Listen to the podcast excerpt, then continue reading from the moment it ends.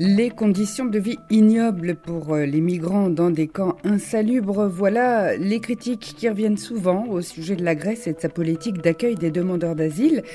Et pourtant, Athènes est devenue un refuge prisé par des centaines de femmes afghanes qui fuient les talibans. De droits des femmes, il sera aussi question en seconde partie de ce magazine avec la condamnation de professeurs qui ont été reconnus coupables de chantage sexe contre bonne note au Maroc. Sandrine Blanchard au micro. Bonjour tout le monde.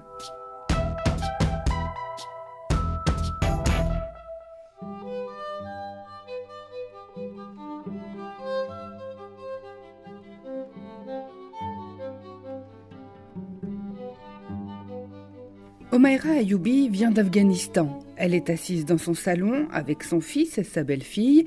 De leur balcon, on voit la place Victoria, qui est le cœur névralgique de la communauté afghane à Athènes. C'est ici désormais que vivent Omaira Ayoubi et sa famille. On a eu des journées très dures après le retour au pouvoir des talibans, mais au bout d'un mois, on a réussi à quitter l'Afghanistan. Ici, on se sent en sécurité, mais notre tête et notre cœur sont encore là-bas. C'est déchirant de voir ce qui se passe dans notre pays. Omaira Ayoubi est professeure de maths. Elle a exercé ce métier pendant 30 ans et elle a aussi dirigé pendant 6 ans une école de filles avant d'être élue députée au Parlement afghan. Durant son mandat, elle s'est beaucoup engagée pour la défense des droits des femmes et des filles et elle a présidé la commission anticorruption, autant d'activités qui l'ont mise en danger quand les talibans sont revenus au pouvoir à Kaboul en 2021. Maintenant, elle est en sécurité, mais elle continue de s'inquiéter pour ses concitoyens et ses concitoyennes restés au pays. Les talibans ne sont pas capables de diriger une société, de gérer l'économie, de créer des emplois, ni de créer une cohésion entre les gens de façon à ce que la société fonctionne en elle-même. Les talibans ne savent pas faire ça. Il y a déjà des pénuries alimentaires en Afghanistan et les Nations Unies parlent de près de 20 millions de personnes menacées par la faim, tendance à la hausse. J'appelle la communauté internationale à ne pas abandonner l'Afghanistan aux mains des talibans. Si rien n'est fait, beaucoup de gens vont de nouveau venir en Europe et cette fois, ce sera vraiment compliqué à gérer. Omaira Ayoubi évoque euh, des nouvelles terribles qu'elle reçoit. Des mères désespérées qui vendent leurs enfants pour nourrir le reste de la famille. Les militantes féministes qui manifestent sont réprimées, arrêtées. Et c'est pour cela qu'elle, elle a fait le choix de donner de nombreuses interviews depuis Athènes pour attirer l'attention de l'étranger sur la situation en Afghanistan. D'habitude, le gouvernement grec est très rigide en matière de politique d'asile. Mais là, il a réagi rapidement et il a accueilli sans faire d'obstacles bureaucratiques et avec euh, l'aide d'ONG plus de 800 femmes afghanes, des avocates, des magistrates, des journalistes, des politiciennes notamment. Omaira Ayoubi a gardé contact avec de nombreux députés afghans qui ont eux aussi trouvé refuge à Athènes. Ils organisent des réunions virtuelles, ils discutent même à l'étranger avec les autorités américaines par exemple, ou des représentants du Conseil de sécurité des Nations Unies. Je me battrai toute ma vie pour le bien de l'Afghanistan, des femmes afghanes, peu importe que je me trouve en Grèce, au Canada ou aux États-Unis. À terme, Omaira Ayoubi ne veut pas rester en Grèce. D'ailleurs, elle vient d'obtenir un visa pour le Canada et c'est de là qu'elle compte poursuivre son combat jusqu'à ce qu'elle puisse enfin un jour rentrer avec les siens en Afghanistan. Mm-hmm.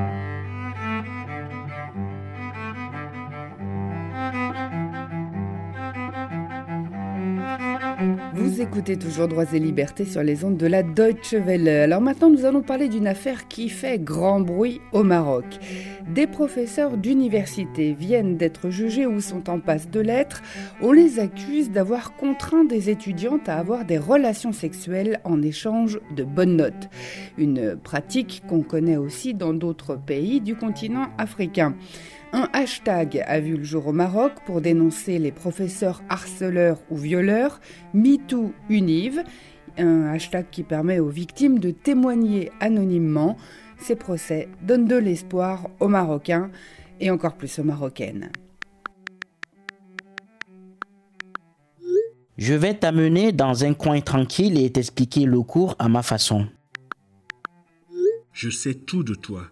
Je sais que tu couches avec ton petit ami toutes les nuits. N'essaie pas de te faire passer pour vertueuse. Tu fais semblant de ne pas comprendre. Tu es sexy, tu m'excites. Envoie-moi une photo de toi en train de dormir. Je vais m'occuper de toi. Voilà quelques exemples de messages que des professeurs d'université auraient envoyés à des étudiantes. Des professeurs des universités de Setat, Oujda, Tanger sont devant la justice pour avoir harcelé des jeunes filles en échange donc de notes complaisantes. Cinq enseignants ont déjà été condamnés pour incitation au vice, voire violence contre des femmes. 11 étudiantes avaient témoigné contre eux. Deux des plaignantes sont représentées par l'avocate Meriem Jamal Idrissi de Casablanca. D'après ce qui a été porté à notre connaissance, les accusés auraient essayé d'influencer les, les, victimes pour ne pas porter plainte et ne pas réclamer leurs droits, en usant de leur pouvoir et malheureusement et justement, c'est pour cette raison il n'y a que deux victimes parmi les onze qui se présentent comme partie civile aujourd'hui. Ce n'est pas le premier scandale au Maroc qui implique des enseignants et on reproche d'une façon générale au monde universitaire de n'avoir pas réagi avec assez de virulence par le passé pour mettre un terme à ces violences sexuelles sur les campus. Souvent, ce genre d'affaires fait les gros titres pendant quelques temps et puis elles disparaissent de la scène médiatique au bout de quelques semaines. Et Karima Nadir, militante du mouvement Moroccan Outlaw, confirme qu'il est rare qu'elles aillent jusqu'au procès. Cette initiative Moroccan Outlaws, nous en avons déjà parlé dans cette émission, cette initiative donc milite depuis plusieurs années maintenant pour réformer le code pénal très rétrograde dans le royaume chérifien, notamment en ce qui concerne les mœurs, par exemple le sexe avant le mariage ou les violences faites aux femmes. Devant la mobilisation populaire en 2018, le Maroc a adopté une loi plus punitive pour les faits de harcèlement, d'abus ou de maltraitance sexuelle. Mais le problème, dit Karim Nadir, comme souvent, ce n'est pas la loi, mais bien son application.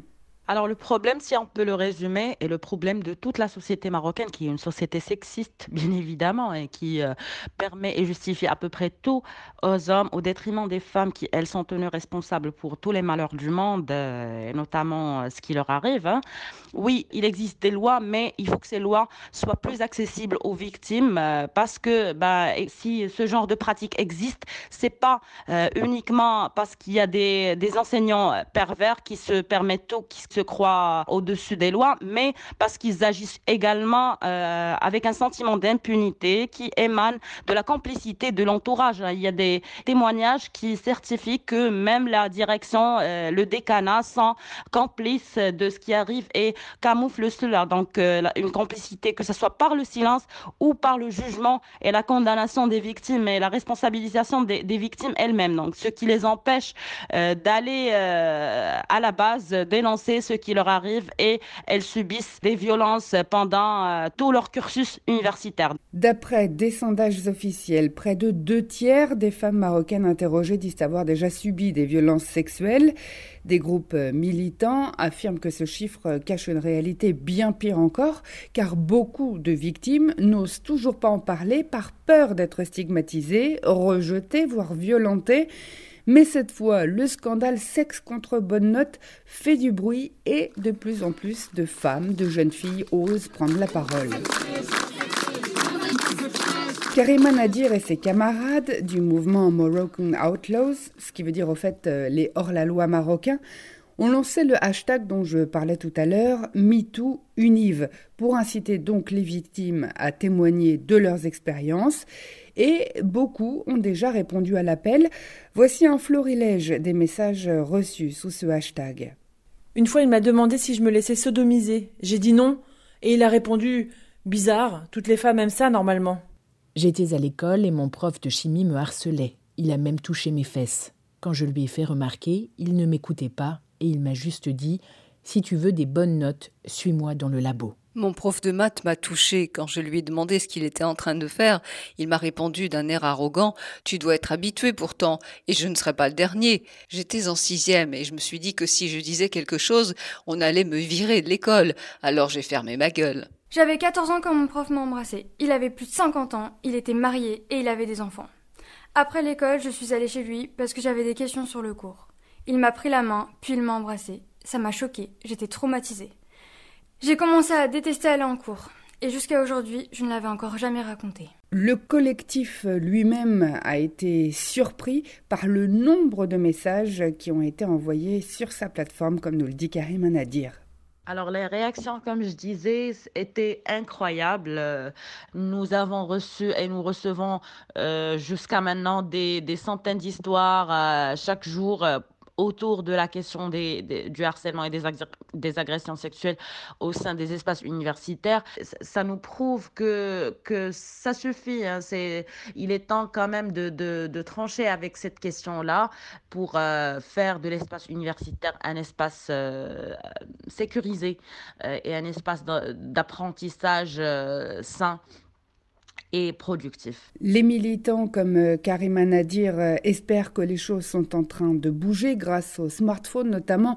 De plus en plus de personnes ont accès aux réseaux sociaux et ont donc peut-être la possibilité de témoigner de harcèlement ou de violence.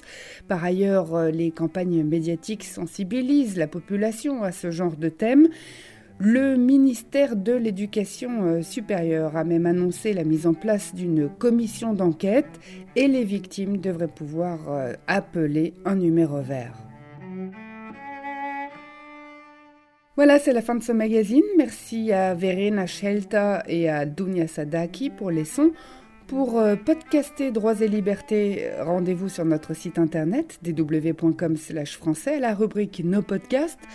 On se retrouve la semaine prochaine et d'ici là, ne lâchez rien.